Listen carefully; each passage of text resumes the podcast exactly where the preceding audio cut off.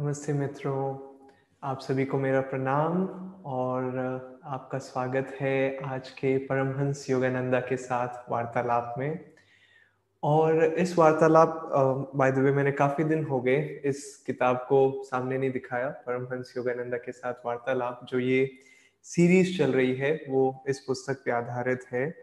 और ये पुस्तक में सारी चीज़ें जो स्वामी क्रियानंद जी जब भी योगानंद जी के पास में थे जो कहानियाँ हैं स्वामी जी ने लिख के रखी थी और कई सालों के बाद में इस किताब में सारे वार्तालापों को लॉन्च किया इस किताब के माध्यम से।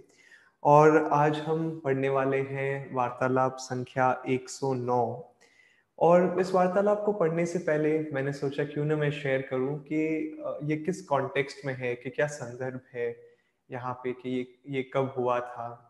तो हम सब जब हमारी आयु बढ़ती है तो शरीर थोड़ा दुर्बल हो जाता है या कुछ जो नॉर्मल चीज़ें हैं, शरीर जो करता है, जब हम, हमारी आयु कम थी, जब हम जवान थे, वो मुश्किल हो जाता है करना। जब हमारी आयु ज़्यादा हो जाती है, जब खासकर छोटी से छोटी चीज़ें जैसे चलना, उठना, बैठना तो इसी प्रकार योगानंद जी जब अपने जीवन के अंतिम चरण में थे तो उनके शरीर में ये कठिनाइयाँ आई। लेकिन एक गुरु और एक महान आत्मा जैसे परमहंस योगानंदा, एक अवतार जिनकी चेतना ईश्वर के साथ एक है, वो इन सब चीज़ों को इतना माइंड नहीं कर सकते हैं, आप कह सकते हैं, उन्हें इतना फ़र्क नहीं पड़ता है। अगर वो चाहें तो अपने शरीर को बिल्कुल बीमारी से दूर, बीमारी से एकदम अच्छी सेहत रख सकते हैं और बीमारी उनको छुए भी ना। लेकिन कई बार स्वामी क्रियानंद जी जैसे कहते थे कि वो अपने शिष्यों के कर्मों को अपने शरीर के द्वारा उसे जला देते हैं क्योंकि उनके शिष्यों के लिए उनके खुद के कर्म झेलना कभी कभी कभार नहीं, अक्सर बहुत कठिन हो सकता है। तो एक गुरु वहाँ पे अपने शरीर को, क्योंकि एक गुरु को फ़र्क नहीं पड़ता है कि उनके, उनका शरीर स्वास्थ्य है या दुर्बल है या बीमार है तो वो अपने शरीर का प्रयोग करते हैं अपने शिष्यों के कर्मों को मुक्त करने के लिए। और वैसी ही ये आ, कहानी है और आ, मैं इसमें हमने इसके बारे में बात की भी है लेकिन मैं इस वार्तालाप को पढ़ने के बाद मैं शेयर करना चाहूँगा कि कैसे एक गुरु पे विश्वास रखना या कैसे विश्वास रखना हमें जीवन में आगे बढ़ा सकता है। तो इसमें स्वामी जी लिखते हैं कि एक दिन जब हम उनको, यानी परमहंस योगानंद जी को, उठाकर सीढ़ियों से ले जा रहे थे, वे प्रसन्नता पूर्वक बोले, तुम मेरे शरीर को उठाओ और मैं तुम्हारी आत्माओं को उठाऊँगा। मैं ये शब्द वापस पढ़ूँगा क्योंकि मुझे बहुत इसमें बहुत पावर है, मुझे फील होता है कि तुम मेरे शरीर को उठाओ, मैं तुम्हारी आत्माओं को उठाऊँगा। और एक अन्य अवसर पर जब हम उनको उठा रहे थे, उन्होंने कहा, तुम बहुत सारा चुंबकत्व चुरा रहे हो। अच्छा है, इसे तुम्हें सहायता मिलेगी। योगानंद जी अपने शिष्यों को कह रहे थे ये शब्द।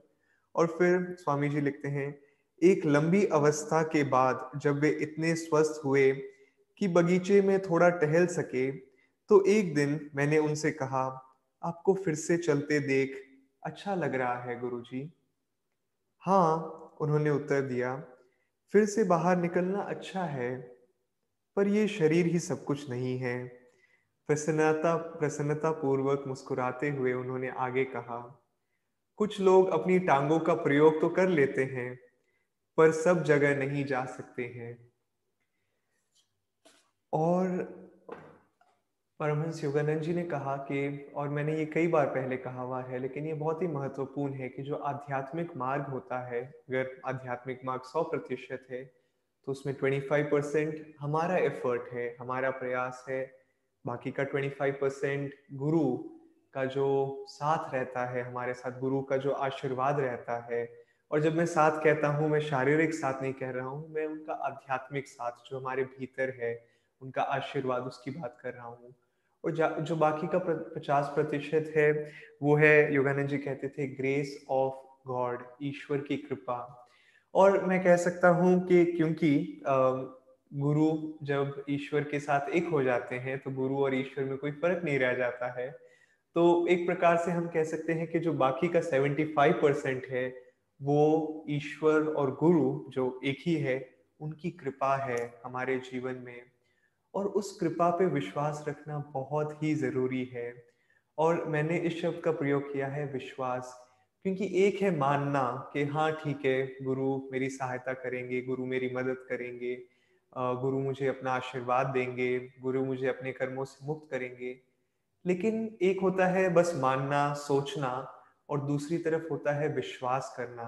और विश्वास कब आता है?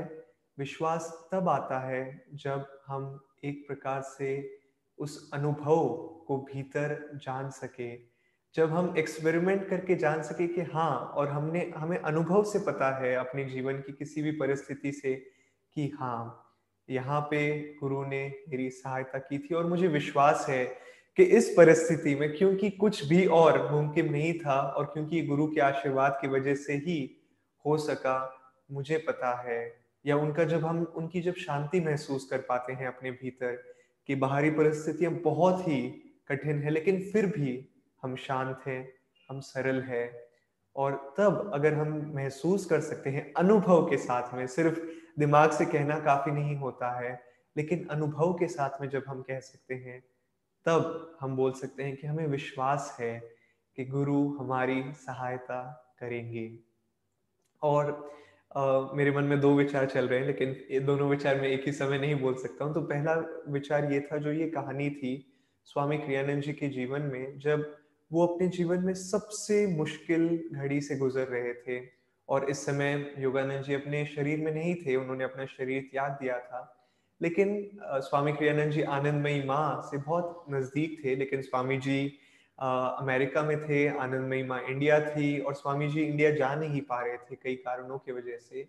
तो लेकिन उन्होंने अपनी ये जो समस्या थी, ये दुविधा थी, या जो परिस्थिति थी, उन्होंने आनंदमयी माँ को लिखा और उन्होंने कहा कि ऐसा सब कुछ हो रहा है। और आनंदमयी माँ ने अपने शिष्य के द्वारा ये उत्तर पहुंचवाया, स्वामी क्रियानंद जी के पास। और उनके शब्द क्या थे? कि इसे अपने गुरु के आशीर्वाद के रूप में स्वीकार करो। और स्वामी जी ने सोचा, ये और आशीर्वाद मैं बिल्कुल नहीं सोच सकता हूँ कि ये मेरे गुरु का आशीर्वाद है। लेकिन कई सालों के बाद में जब स्वामी जी इस परिस्थिति के बारे में बात करते थे तो वो कहते थे कि मैं कह सकता हूँ कि वे, वो मेरे गुरु का सबसे बड़ा आशीर्वाद था मेरे जीवन में। और कैसे ये आशीर्वाद हम पा सकते हैं? शुरुआत में दोस्तों हमें छोटी चीज़ों के साथ में शुरू शुरू करना होगा। कई बार हम सोचते हैं कि बड़ी बड़ी दुविधाओं में हम गुरु को बुलाएँगे और वो आ जाएँगे, अक्सर आएँगे, लेकिन कई बार ऐसा नहीं है कि वो उनका आशीर्वाद नहीं है, लेकिन उनका आशीर्वाद हम महसूस नहीं कर पाते हैं। क्यों? क्योंकि हमने छोटी छोटी बातों में उन्हें आमंत्रित नहीं किया है। तो शुरू में कोशिश कीजिए कि हर छोटी सी चीज़ में उन्हें आमंत्रित कीजिए उन्हें बुलाइए और जब आप छोटी छोटी चीज़ों में देखेंगे कि वो आपको उत्तर दे रहे हैं और बड़े ही चंचल रूप से कभी कभार वो उत्तर देते हैं और मैंने कई ऐसी कहानियाँ पहले शेयर की है कि मेरे मन में कोई विचार आ ही रहता है, आता ही होता है और अगले दिन मैं शायद स्वामी जी का कोई वीडियो देखता हूँ या एक योगी की आत्मकथा पढ़ता हूँ और बस उसी विचार का उत्तर देते हुए गुरु आश वो उत्तर देते हैं और वो विश्वास दिलाते हैं कि मैं तुम्हारे साथ हूँ। तो शुरुआत में छोटी चीज़ों के साथ में शुरू करो और फिर धीरे धीरे आप पाएँगे कि जीवन की हर परिस्थिति, चाहे छोटी हो या बड़ी हो, हर जगह, हर समय आप उन्हें महसूस कर पाएँगे। और फिर आप कह सकेंगे कि हाँ मुझे विश्वास है। मैं ये मानता नहीं हूँ या मैं ये सोचता नहीं हूँ कि गुरु का आशीर्वाद मेरे पास है। लेकिन मुझे विश्वास है, शायद मैं आगे देख भी ना सकूँ कि ये क्यों हो रहा है, किस लिए हो रहा है। लेकिन क्योंकि पहले कठिन से कठिन समस्याओं में उन्होंने मेरा साथ दिया है तो इस समस्या में भी मुझे लगता है कि वो मुझे अपना आशीर्वाद देंगे। और एक और जो विचार जो मेरे मन में आ रहा था, ये जो दूसरा विचार था कि योगानंद जी ने कहा था कि जब हम ईश्वर की प्राप्ति कर लेते हैं, तब सात पुष्टें आगे और पीछे हमारी हमारी जीवन में जो हमारा परिवार है, उसकी सेवन जनरेशन फॉरवर्ड और बैकवर्ड इनको आध्यात्मिक रूप से सहायता मिलती है, उन्हें आशीर्वाद मिलता है और वो कुछ हद तक कई कर्मों से मुक्त हो जाते हैं। और हम सोच सकते हैं, ऐसे कैसे हो सकता है? स्वामी जी ने भी एक बार एक संत से ये पूछा कैसे कैसे हो सकता है कि जब मैं मुक्त हो जाऊँगा तो मेरे परिवार को आगे और पीछे वो आशीर्वाद मिलेगा? तो दोस्तों, आप, और इन संत ने, स्वामी जी को ये उत्तर दिया था कि मान लो कि तुम एक राजा नियुक्त किए जाते हो, एक बड़े से प्रदेश के तुम राजा बनाए जाते हो। जब तुम राजा बन जाते हो, क्या ये सत्य नहीं है कि तुम्हारे साथ साथ जो तुम्हारे परिवार के व्यक्ति हैं और तुम्हारे परिवार से जो जुड़े हुए हैं उनका औदा भी समाज में बढ़ जाता है। और ये तो भौतिक जगत की बात है ये सांसारिक जीवन में है। तो सोचो जब आध्यात्मिक जीवन में तुम ईश्वर की प्राप्ति कर लेते हो तो वो जो आशीर्वाद है गुरु और ईश्वर का वो तुम्हारे परिवार में भी जा सकता है। और जा सकता नहीं है जाता है। और कई बार आ, कुछ लोग आ, जब संत बन भी जाते हैं और जब व्यक्ति ईश्वर को प्राप्ति कर लेता है, लेकिन परिवार वाले खुश नहीं होते। वो बोलते हैं कि नहीं, तुम्हें तुम्हारी भौतिक जिम्मेदारियाँ निभानी चाहिए, सांसारिक जिम्मेदारियाँ निभानी चाहिए। लेकिन वो लोग जानते भी नहीं है कि कितना बड़ा आशीर्वाद मिल रहा है उनके पूरे समस्त परिवार को इस व्यक्ति के ईश्वर को खोजने से और प्राप्त करने से। और अभी मुझे पता नहीं है प्रथा कैसी है, लेकिन पहले जैसे तिब्बत और अन्य रीजन्स में पहले ये था कि परिवार के एक संतान को एक ब्रह्मचारी या सन्यासी के रूप में छोड़ दिया जाता था। छोड़ दिया जाता नहीं मतलब मोनेस्ट्री में जो ब्रह्मचारियों का आश्रम है, वहाँ उसे ट्रेनिंग के लिए भेजा जाता था और उसे सन्यासी के रूप में दिया जाता था। क्यों? क्योंकि वे लोग जानते थे कि कितना बड़ा आशीर्वाद होगा उसके उसके सन्यासी बनने से पूरे परिवार को। ये सब मैं आपको क्यों कह रहा हूँ? क्योंकि डॉक्टर लुइस, जो परमहंस योगानंद जी के शिष्य थे, उन्होंने कहा कि अगर परिवार को इतना आशीर्वाद मिल रहा है तो उस सन्यासी के, उस गुरु के शिष्यों का क्या, उनका क्या होगा? और योगानंद जी ने बताया ओ दे कम फ़र्स्ट कि शिष्य तो पहले आते हैं, परिवार से भी पहले, और जो अच्छा कर्म होता है गुरु का, और क्योंकि उन्हें अपना अच्छे कर्म की आवश्यकता नहीं है तो वो अच्छा कर्म शिष्यों के पास में चला जाता है। और और मैं इस गुरु परंपरा के बारे में कह सकता हूँ। स्वामी श्री युक्तेश्वर जी, परमहंस योगानंद जी, लहरी महाशय, बाबा जी कृष्ण, जीसस क्राइस्ट, ये सब अवतार थे, जैसे योगानंद जी ने कहा था, स्वामी क्रियानंद जी ने कहा था। और उनकी जो अच्छे कर्म हैं, वो हमें आज भी मदद कर सकते हैं। बस एक चीज़ की ज़रूरत है, और वो है कि धीरे धीरे वो आंतरिक रिश्ता बढ़ाना और वो विश्वास अटल करना कि हाँ वो मेरी सहायता करेंगे। और जैसे कि मैं शुरुआत में कह रहा था कि ये अंधविश्वास नहीं है, लेकिन ये अनुभव पे आधारित एक विश्वास हो सकता है जो हमें आगे बढ़ाएगा। मैं इस वार्तालाप को फिर से कुछ शब्द वापस पढ़ना चाहूँगा, सिर्फ़ योगानंद जी के शब्द क्योंकि इस इन पे हम ध्यान कर सकते हैं। ओ मैं गलत चीज़ उठा रहा था। मेरी किताब में है ये। तो इस किताब में 109 संख्या वार्तालाप। ये है योगानंद जी के शब्द तुम मेरे शरीर को उठाओ और मैं तुम्हारी आत्माओं को उठाऊँगा।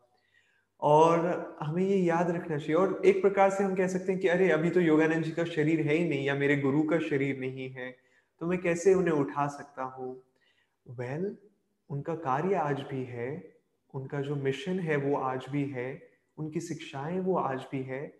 आप उनमें सेवा कर सकते हैं, उनमें सहायता कर सकते हैं, उन्हें कोशिश कर सकते हैं आगे बढ़ाने का। और जब आप एक माध्यम बन जाते हैं, एक चैनल बन जाते हैं, उनकी शिक्षाओं को, और ये नहीं है कि हमें कोई टीचर होने की, बनने की ज़रूरत है, बस ये बताना भी किसी व्यक्ति को जिसे आवश्यकता है, ये लो, इस किताब, ये शायद किताब तुम्हें मदद करेगी।